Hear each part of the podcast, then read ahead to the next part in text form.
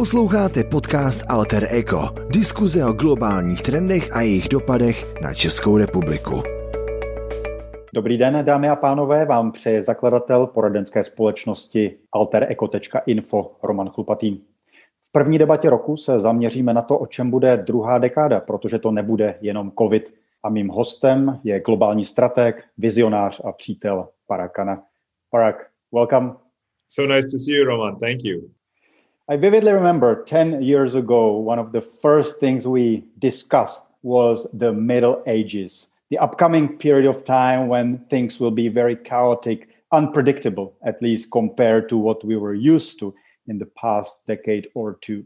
Now, my question is are we there yet, or is it going to get worse? Well, that's in a way uh, both an analytical and a normative question at the same time when you ask, are we there yet? That's the analytical question. And the answer is, I do think that we have been in this neo medieval, new Middle Ages world for quite some time. One could say that the post Cold War world of the past 30 years has been drifting in that direction. We've seen, for example, the coexistence of supranational forms emerging like the European Union, but also, of course, very localized genocidal conflicts, such as in the Balkans, that was within that same broader European space.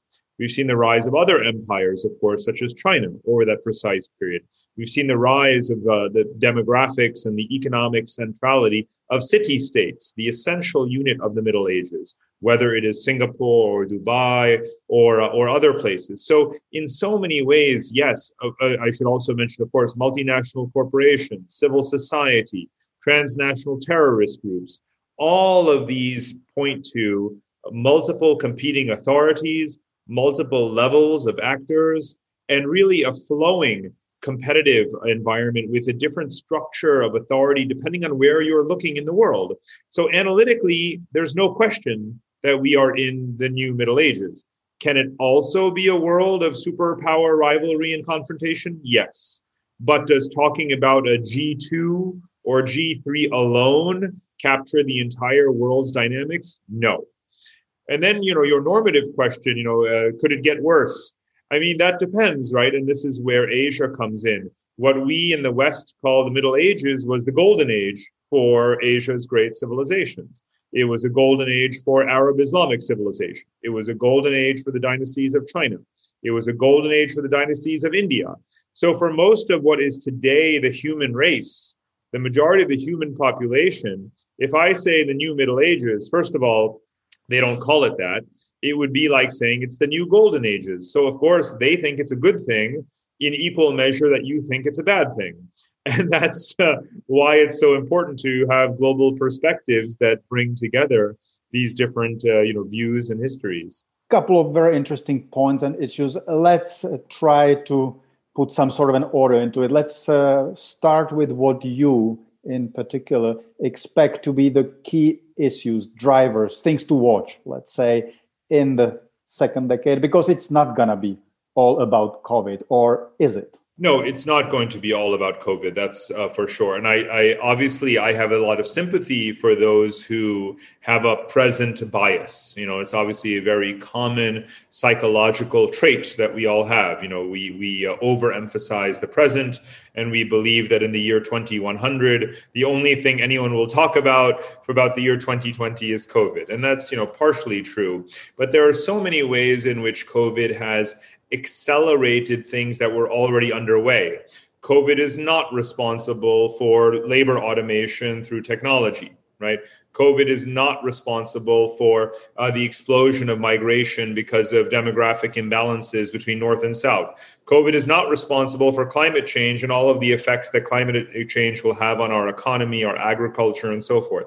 So I believe that we should view it as one very significant milestone. In some ways, it reinforces things that were underway. In other ways, it, it may lead to a retrenchment. Uh, and it's too soon to say because what I see is a world that is shifting direction all the time and where the lines of directionality are not nearly as clear as we tend to think they are. Let's focus on things that were somehow sped up, if you will, by COVID, or more generally, in what sense do you expect COVID to change the world because it opened up certain things or made them faster or even possible. When it comes to many companies, things that they were only talking about because it sounded good, suddenly they're doing it because they're forced to. Right. At that level, I think things are fairly obvious. So, digitization, right? Uh, many countries had talked about their broadband internet strategies and the need to accelerate 5G deployment and to empower workers in the services sector. And guess what? They didn't do it before COVID. And now they regret it. And Germany is a good example. Australia is a good example. Many countries that had the resources and didn't digitize fast enough. Now, of course, everyone uh, is doing that. But again, I find that to be uh, an obvious but extremely important point. But let's talk about non obvious things. For example, will this change the way in which we certify individual human mobility?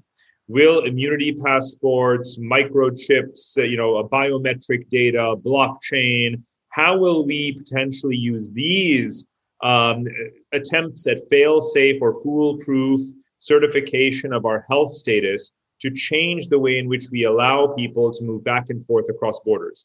What is one of the biggest disruptions that happened in COVID? The American passport that was ranked in the top five suddenly was ranked 130, and it had access to 30 countries instead of 150 countries. Now, that's an example of a really big shift that happened temporarily because of COVID, but speaks to how ultimately we as individual human beings, as agents, we do not want to be restricted in our mobility, right? We want to um, do whatever is possible to be uh, to enable that mobility. And I think that that's going to lead to some changes. And of course, again, there will be labor shortages uh, and many other motivations and drivers for a return to large scale human migration, but not necessarily done in the same embassy and consulate and heavily bureaucratized way it was done before, because that is very pre digital in a way and pre COVID. And I think that, you know, we could come up with a number of examples like that. Remote learning is an obvious one, right? I mean, there was a point in time during 2020 where 90% of the world's students were not physically in school. That's unacceptable in a world where we have universal internet access. So now imagine the ways in which business models and education delivery and health delivery as well are going to explode to that localized, you know, IT driven way. So some of these consequences of COVID and accelerations of COVID are very exciting and are very beneficial to mankind. And I think that we have to, of course, stay focused on implementing those rather than let those opportunities slip. One of the issues uh, that people are worried about and uh, definitely makes at least uh, sense to be aware of uh, those things is uh, I'm going to use a shortcut Big Brother, the sort of a downside or a threat connected to total digitization and move into the online world. To what extent? And you, of course, have a uh, experience with many different regions because in every region the take is slightly different both by the government and the people to what extent do you feel personally is it uh, something that we need to be worried about that the so-called 1984 scenario might materialize? Well, we know very well that even prior to ubiquitous surveillance of telecommunications and, and public uh, cameras and, and uh, the internet, we had to be concerned about the surveillance state. We had, of course, the communist bloc, you know, East Germany and all of the other countries in the world where the combination of either authoritarianism, one party states, and other kinds of political paranoia led to states in which there was very little personal or individual privacy or political rights. So, with the technological explosion that we've had, both the hardware and the software, of course, we have to be as concerned as ever that not just individuals in one country or another country in one particular regime or system, but basically everyone everywhere, because basically everyone has a mobile phone, or everyone is, when you're out in public, will be viewed by a camera, or your Bluetooth will be picked up by another person's Bluetooth, and so on and so forth. Um, you know that that we have already lost privacy. We might as well assume that we do not have it. So the question is, what can we do to get some of it back? Or to restrain government's capacity to exploit it and harness it in ways that are not transparent or legal. That's probably where we are now. Depending on where you live, you'll get there either sooner or later or already there. You're already there if it's China or America or even England or Australia. Um, you know, and uh, you're, you'll certainly get there in other countries too, even if it's done in the name of public benefit. You know, for example, the Indian government would like to have facial recognition and biometric data for everyone, but it genuinely does want to do this in order to provide digital cash payments and subsidies to the hundreds of millions of poor people in the country and to enable mobile payments for those people. Even though the country has a, a very, let's say, strong man ruler, this particular goal comes from a very noble and utilitarian intent. But is it going to be and can it be manipulated for the kinds of practices that we see in non democracies? Yes, there's no question about it. So again, I say that no matter what the character of your regime, the technology enables uh, this kind of world. I don't think that uh, what I'm hearing in the transnational conversation about the ways in which privacy should be protected and so forth outside of the European Union, outside of the GDPR realm, outside of the realm of very transparent, highly ranked, uh, multi party parliamentary democratic systems. So, a very narrow set of countries in the world, about two dozen of them. Um, I don't have a lot of faith that other countries will act the way those do.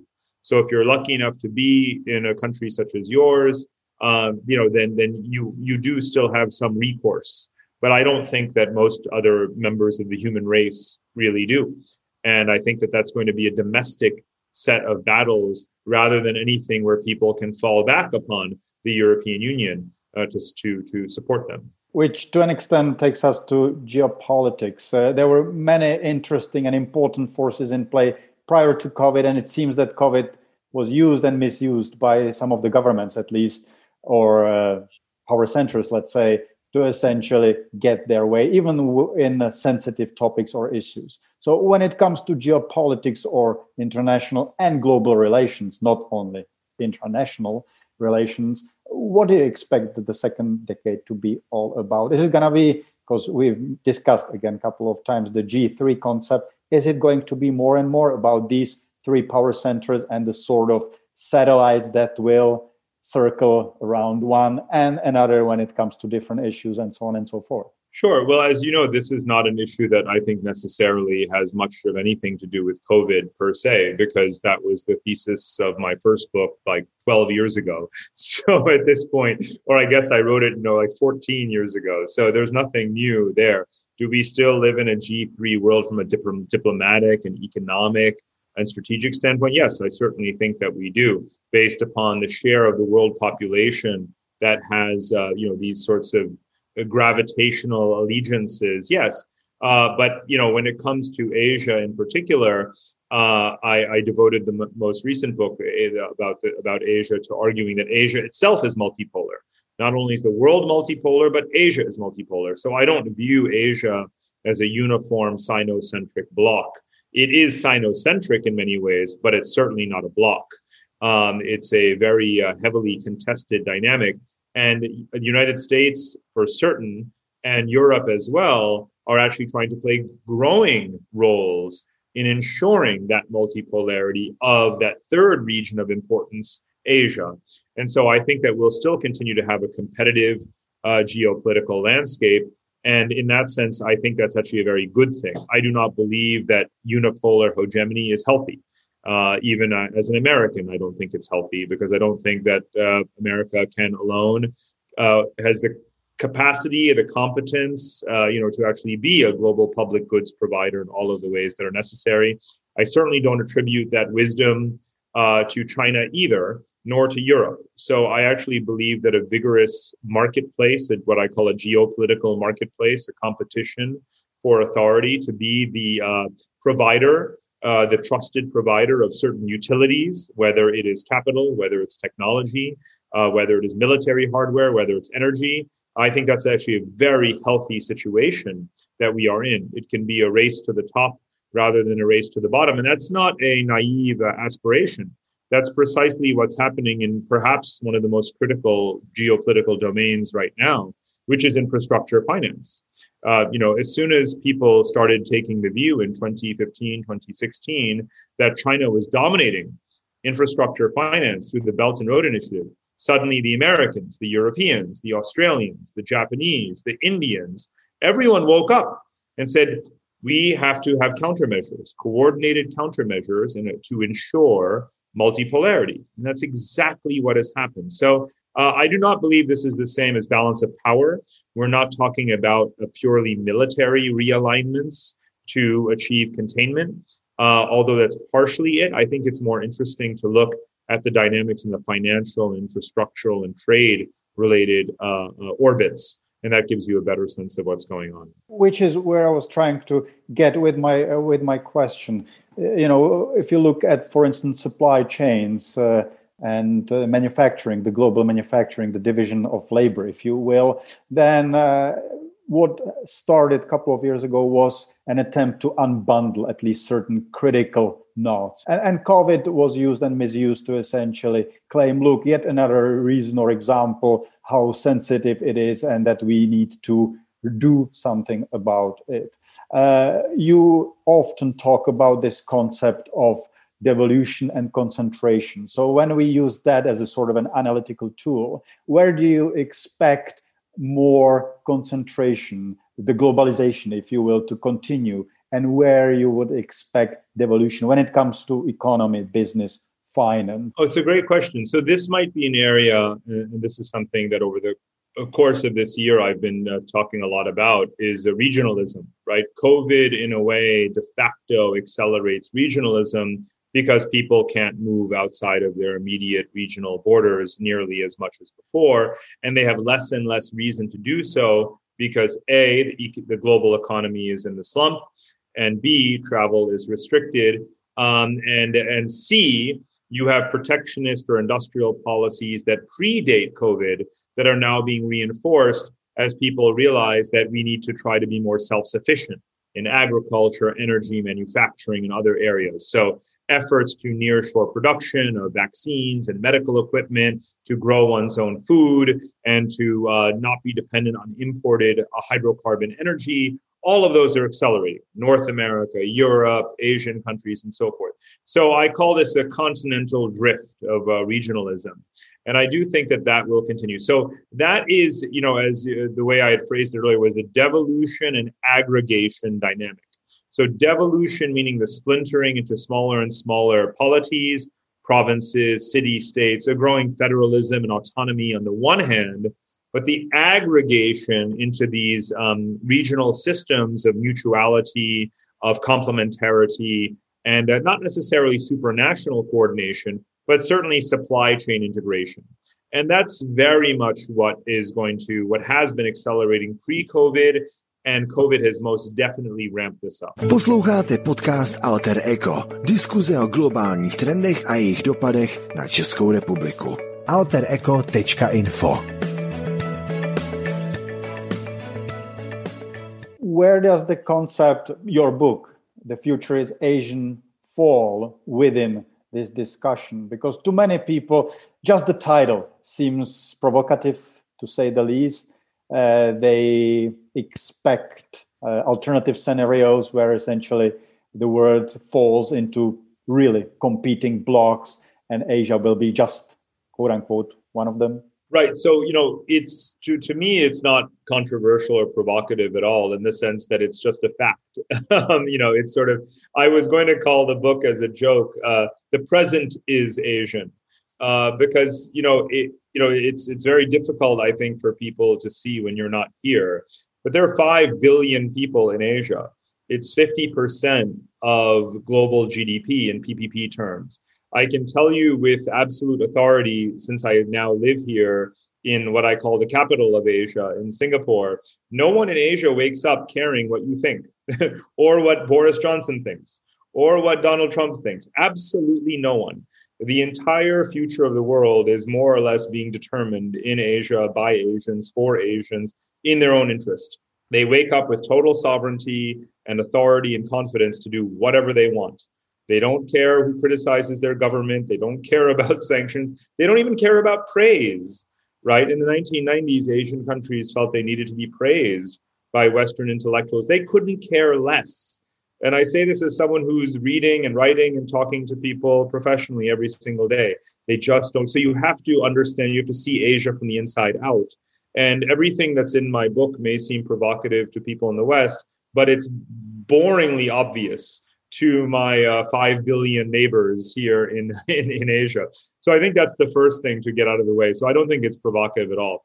The key debate is how Sino-centric will the region be, or will it return to the Asian patterns of history in which, in fact, these very rich and deep civilizations, Indian and uh, Chinese, Korean, Japanese, Turkic, Persian, Russian, the ways in which they interact with each other, can that be fluid? Can they be a sponge that absorb each other, learn from each other, you know, take the best from each other, and not have conflict with each other?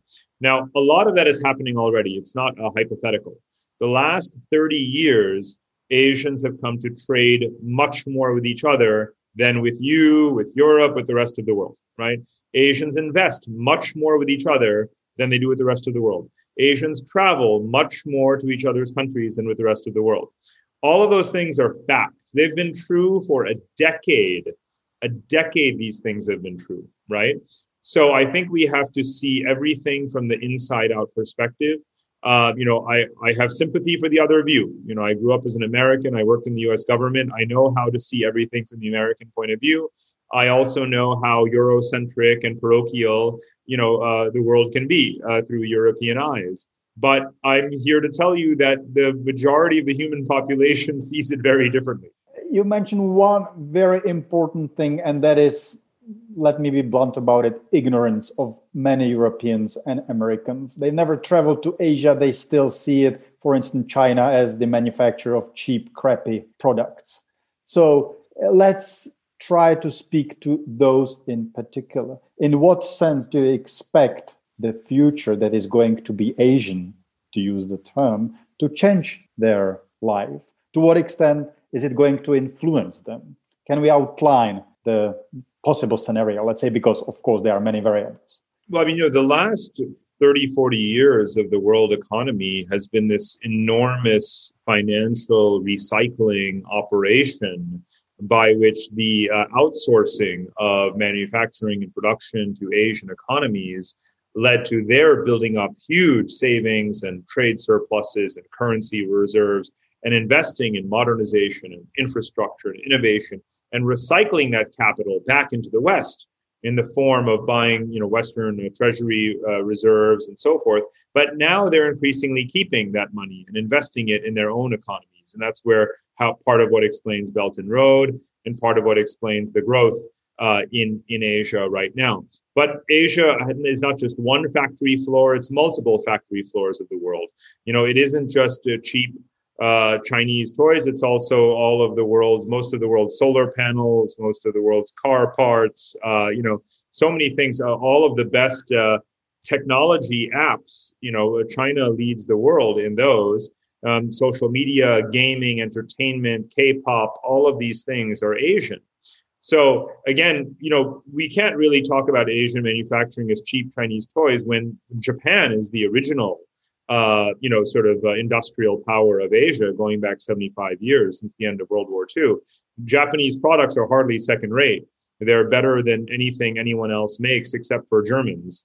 So, you know, I think that uh, again, people can have a sort of, you know, ignorant perspective about Asia, but just about everything in your life in some way actually is either made in Asia or shaped by Asia, or or things that you make are destined uh, for Asia in so many ways. So I, I, think I don't view it though as competitive. Remember, I mean, my my fundamental philosophical argument is that this is not about rise and decline.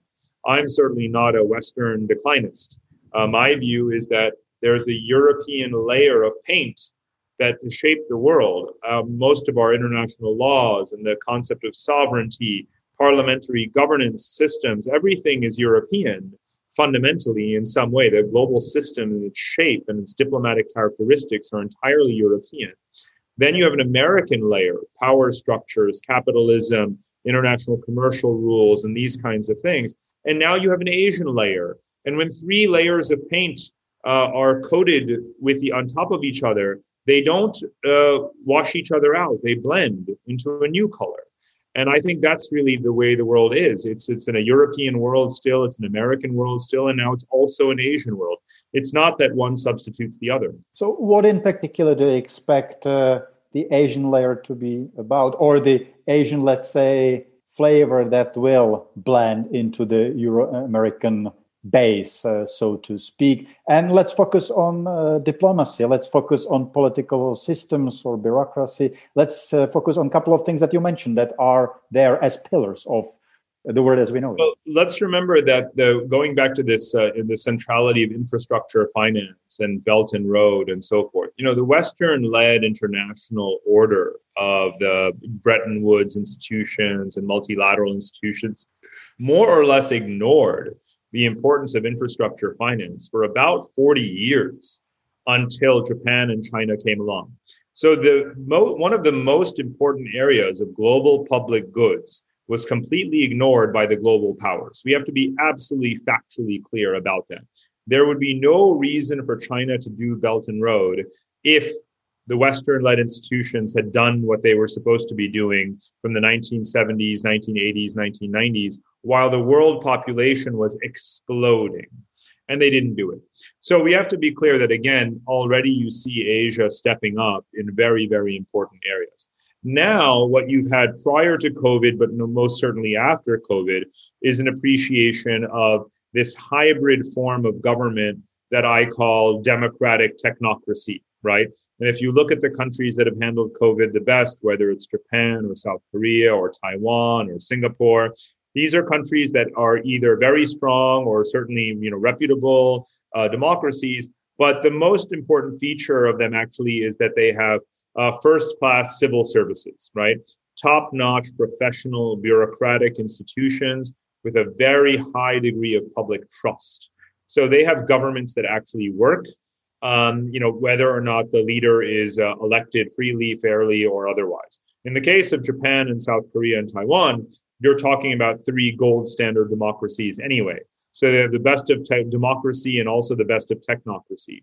So in the last one year, there has been a sea change mentally, where now people in the West uh, finally appreciate that the governments of the East, many of them, are quite simply better, have better capacity, and are more competent and more effective without sacrificing democracy than their own governments. Now, it's a point I've been making for you know five or six years, um, but that's okay. I'm, this is a tragic way for people to find this out, uh, and it's hardly an original lesson, quite frankly.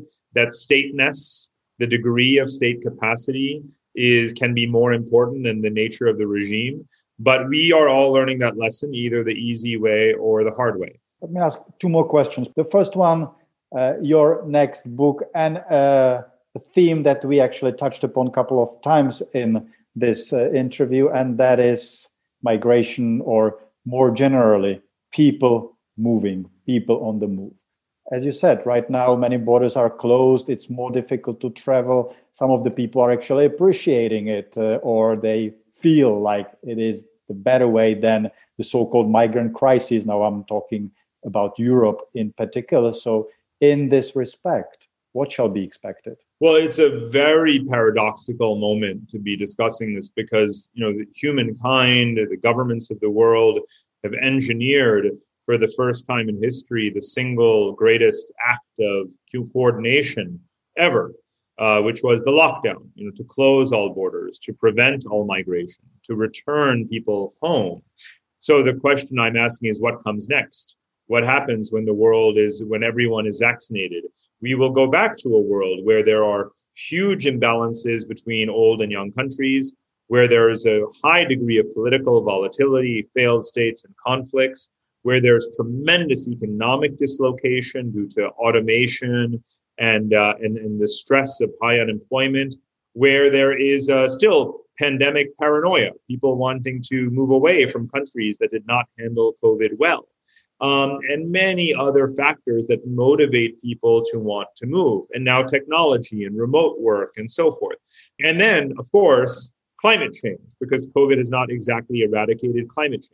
So there's at least six major reasons why people move. And all of them are as present, as acute as ever before. So you tell me, Roman, in the year 2021, will migration be zero the way it was in 2020? In 2022, 2023, 2024, how about 2030? How about 2040? Right? Where will the world population be physically distributed? How did we get there? Why are we there? What brought us there? What drove us there? And those are the questions that I've uh, tried to answer in that uh, in that book. And you know, there's uh, I, the reason I did this again was because it, it it requires a complexity approach, not a sort of siloed approach where we say I look at just climate migration or just demographic imbalances or just remote workers and nomads. No, you have to really take all of these things together in an interdisciplinary way. And it led to a very startling you know set of uh, conclusions. And i'm not going to sort of reveal it all now but I, I thought that i would be simply picking specific places and arguing that these geographies are blessed and well governed and are climate oases. The truth is that when you take a complexity approach to the world you can never hold other variables equal and everything is always changing so, to give you a simple example, let's say all Americans decided they should move to Canada because it's better. And they say, well, let's all go to Toronto, right? Well, then suddenly Toronto won't be so great anymore, will it? It will have gangs, it will have violence, it will have guns, it will have drugs. And, uh, and so, in other words, the, my conclusion, actually, one of my conclusions in the book is that we're never going to just move. We will be moving and that's effectively the way I envision the future of, uh, of humanity, because one of these factors or the other is always going to be pushing us. Which leads me to my last question. Uh, it's going to be a two part question. What could and should be done with it, or how to approach it? First, from the perspective of leaders, business and political leaders. And I would uh, add one idea. Uh, our mutual friend wrote a seminal work that's called thinking the unthinkable. So, how to operate business or a country or a city when you have to think the unthinkable, where when there are so many things in play. Yeah. And you know, the argument for reforming governments quite drastically is not populism or Trump or Brexit, it's complexity. It's really that again, you don't know what tomorrow is going to bring. You need robust institutions that are capable, that are well resourced, that are again interdisciplinary in their mindset, that have the tools to uh, provide necessary support for their for their population. All of those kinds of things, and that was essential before COVID, and it's certainly essential now. So, to me, what's uh, been very exciting for a number of years now is to again look at the optimal forms of government. Uh, you know, the best kinds of regimes and how do they manage this complexity? But complexity is the key word. Complexity shaping bureaucracy, if you will. Um, this is a question that I think is going to continue to weigh on all of us as we think about what lessons we learned from COVID and what we have to do next. And the second part, uh, what could be done by individuals to be competitive, to thrive in this very particular environment that obviously comes with a lot of threats, but also immense opportunities. Mm-hmm. Well, actually, again, it's sort of paradoxical. I used to say the same thing that I will say now, which is that one needs connectivity and one needs mobility. Now, the mobility is difficult for the time being, but we know that connectivity has been the solution to mobility. Uh, in other words, if you can't go somewhere, at least be connected to those places so that you can uh, work. If you don't have work locally, you can have it digitally, and so on. So those those principles, those rules still very much uh, apply. And uh, remember that so much of the world population has neither the luxury nor the, the benefit of either connectivity or mobility. So we have a long way to go before individuals are you know, able to weather this kind of storm the way you and I are. To bylo dnešní Alter Eko. Mým hostem byl globální strateg a vizionář Parag Khanna. Parag, very interesting indeed. Thank you very much. Such a pleasure. Thank you. Posloucháte podcast Alter Ego. Diskuze o globálních trendech a jejich dopadech na Českou republiku. altereco.info